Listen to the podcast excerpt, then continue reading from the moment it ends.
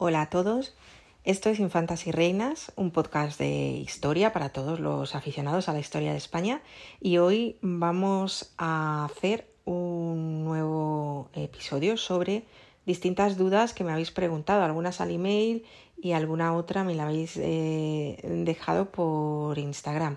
Con esto empezamos hoy el episodio número 3 de esta segunda temporada.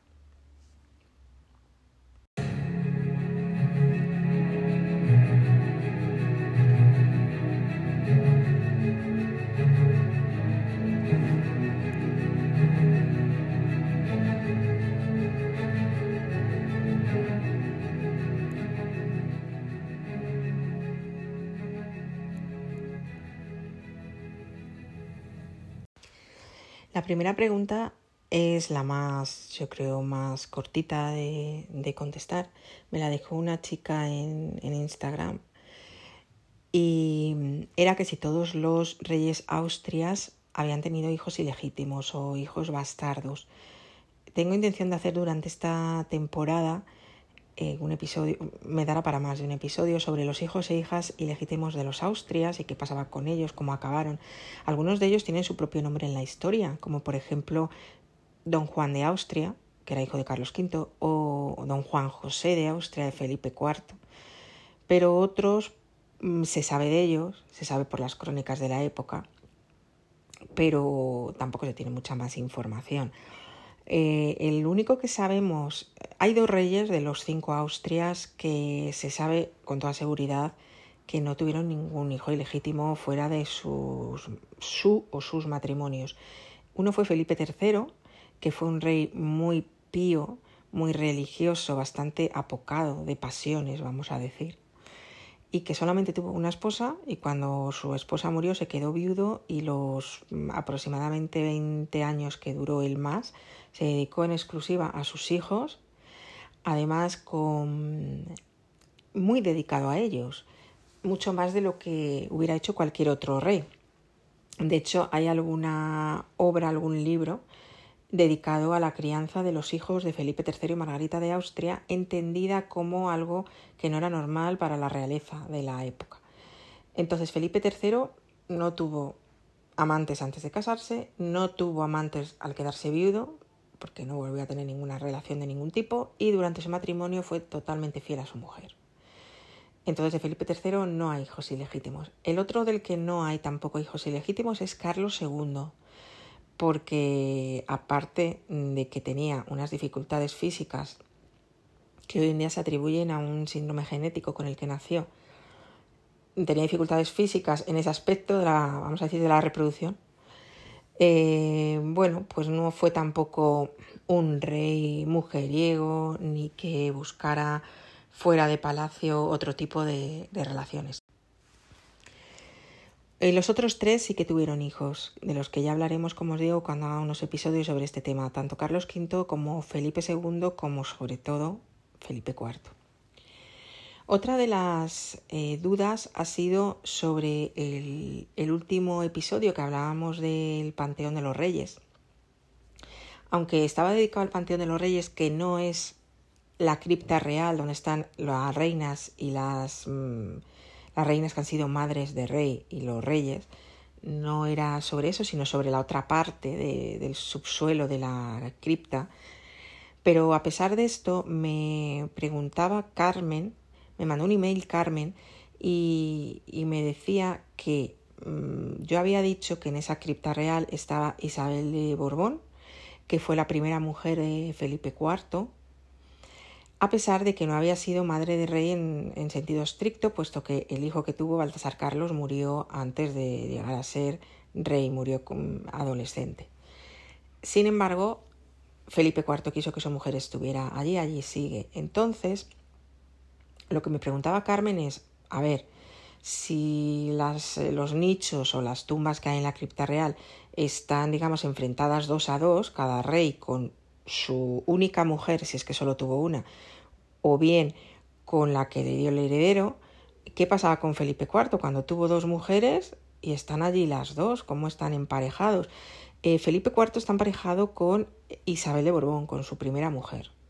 que ya hemos dicho que no debería estar allí estrictamente, y su segunda esposa, Mariana de Austria, que fue la que le dio el heredero, Carlos II, está emparejada, digamos, enfrentada, porque en realidad está enfrente, con su hijo, con Carlos II. Como Carlos II tuvo dos mujeres, pero no tuvo hijos con ninguna, esas dos reinas están en el panteón de los infantes. Entonces Carlos II estaba solo. ¿Y con quién se le emparejó? Con su madre, puesto que su padre estaba ya previamente emparejado con su primera esposa. Esa es la solución a la duda que me planteaba Carmen. La siguiente duda es ya de hace tiempo. Me la dejó también en el email Paqui, tengo aquí apuntado, y es de tiempo y se refiere a un episodio ya antiguo, que es el episodio sobre la infanta Margarita Teresa, que inmortalizó Velázquez en Las Meninas. Entonces, en ese episodio yo cuento que esta infanta tuvo un matrimonio muy breve con su tío y a la vez primo, el emperador Leopoldo, y que el único, vamos a decir, problemilla que tuvo con el marido fue ya muy poco antes de morir, porque le llegaron rumores a través de sus damas de que el emperador tenía previsto ya una nueva esposa, porque ella tenía una salud muy quebradiza y tenía partos constantes. Entonces pensaban que a lo mejor en un parto moría y que iba a haber que buscar otra novia rápidamente. Y se hablaba en la corte de que el rey estaba ya buscando candidatas, perdón, el rey no, el emperador, que era emperador su esposo. Esto llegó a sus oídos y bueno, pues tuvo un disgusto muy grande y tal. Entonces me preguntaba Paqui que quién era esa novia que llegó a oídos de Margarita, que estaba su marido ya casi que negociando su nuevo matrimonio, ¿no? Y que si realmente luego fue así. Pues mira, curiosamente, a pesar de que en su momento a Margarita sí que le dijeron que eso no era verdad, que eso era mentira, su marido se preocupó de que no estuviera preocupada por ese tema, que eso por supuesto que él no pensaba en volver a casarse, todo ese tipo de cosas. Sí que es verdad que la candidata de la que se hablaba efectivamente se convirtió en la segunda esposa de Leopoldo en cuanto Margarita murió, pero en cuanto murió, quiero decir, a los pocos meses se casó con ella. Esto también tenemos que juzgarlo con el criterio de la época, no con el nuestro del siglo XXI. Para los soberanos reinantes, el tener un heredero que pudiera heredar sus reinos era una cuestión de vital importancia. Y en base a eso se casaban y se volvían a casar y se quedaban viudos y se volvían a casar, y nadie pensaba en que, bueno, que estaba recién viudo y que a lo mejor había que respetar un poco la memoria de la muerta. Eso estaba como fuera de la cuestión. Aún así, se casó tan pronto en segundas nupcias que la hermana de Leopoldo, que era Mariana de Austria, nuestra reina y madre de Margarita, estuvo un tiempo bastante ofendida con él porque consideró lo que os acabo de decir, que no se había respetado la memoria de su hija difunta, no le sentó nada bien, a pesar, como os digo, de que era lo normal. Entonces Leopoldo se volvió a casar y se casó con una archiduquesa, Claudia Felicitas se llamaba, que pertenecía a una rama menor de los Austrias, de la parte del Tirol. Bueno, es una especie de rama menor que tenían, ¿no?, dentro del gran árbol dinástico. Entonces, con esta archiduquesa se casó en segundas nupcias y esta era la persona, la mujer de la que se hablaba, que estaba ya como teniéndola en la cabeza por si acaso Margarita moría. O sea que realmente quizá algo de razón había en aquellos rumores que sus damas le comentaron a Margarita en su momento, ¿no? A efectos dinásticos y a efectos de tener hijos no le sirvió para nada a Leopoldo, porque tuvo dos hijas con ella que murieron y ella también murió, pero a los pocos años. Creo que estuvieron casados como 2 o 3 años. Finalmente Leopoldo se acabó casando con una tercera mujer, que fue ya con la que tuvo un matrimonio largo, con la que tuvo una cantidad tremenda de hijos y que a nivel anecdótico os diré que era hermana de la que luego fue reina de España, Mariana de Neoburgo. Mariana de Neoburgo fue la segunda esposa de Carlos II, y la razón por la que la eligieron era porque ella y sus hermanas venían de una familia como muy fértil. Pero bueno, en nuestro caso no sirvió para nada porque Carlos II tenía unas dificultades de base para reproducirse, entonces fue imposible.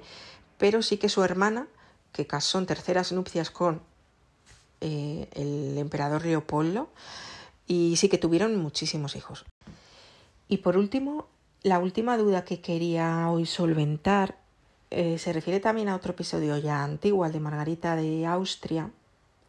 Me preguntaba Pilar por email que yo decía en el episodio que Felipe III tenía una abuela que era la emperatriz María y que a la vez era su tía, y no entendía exactamente, bueno, pues esos líos de linajes dentro de las propias casas reales, ¿no?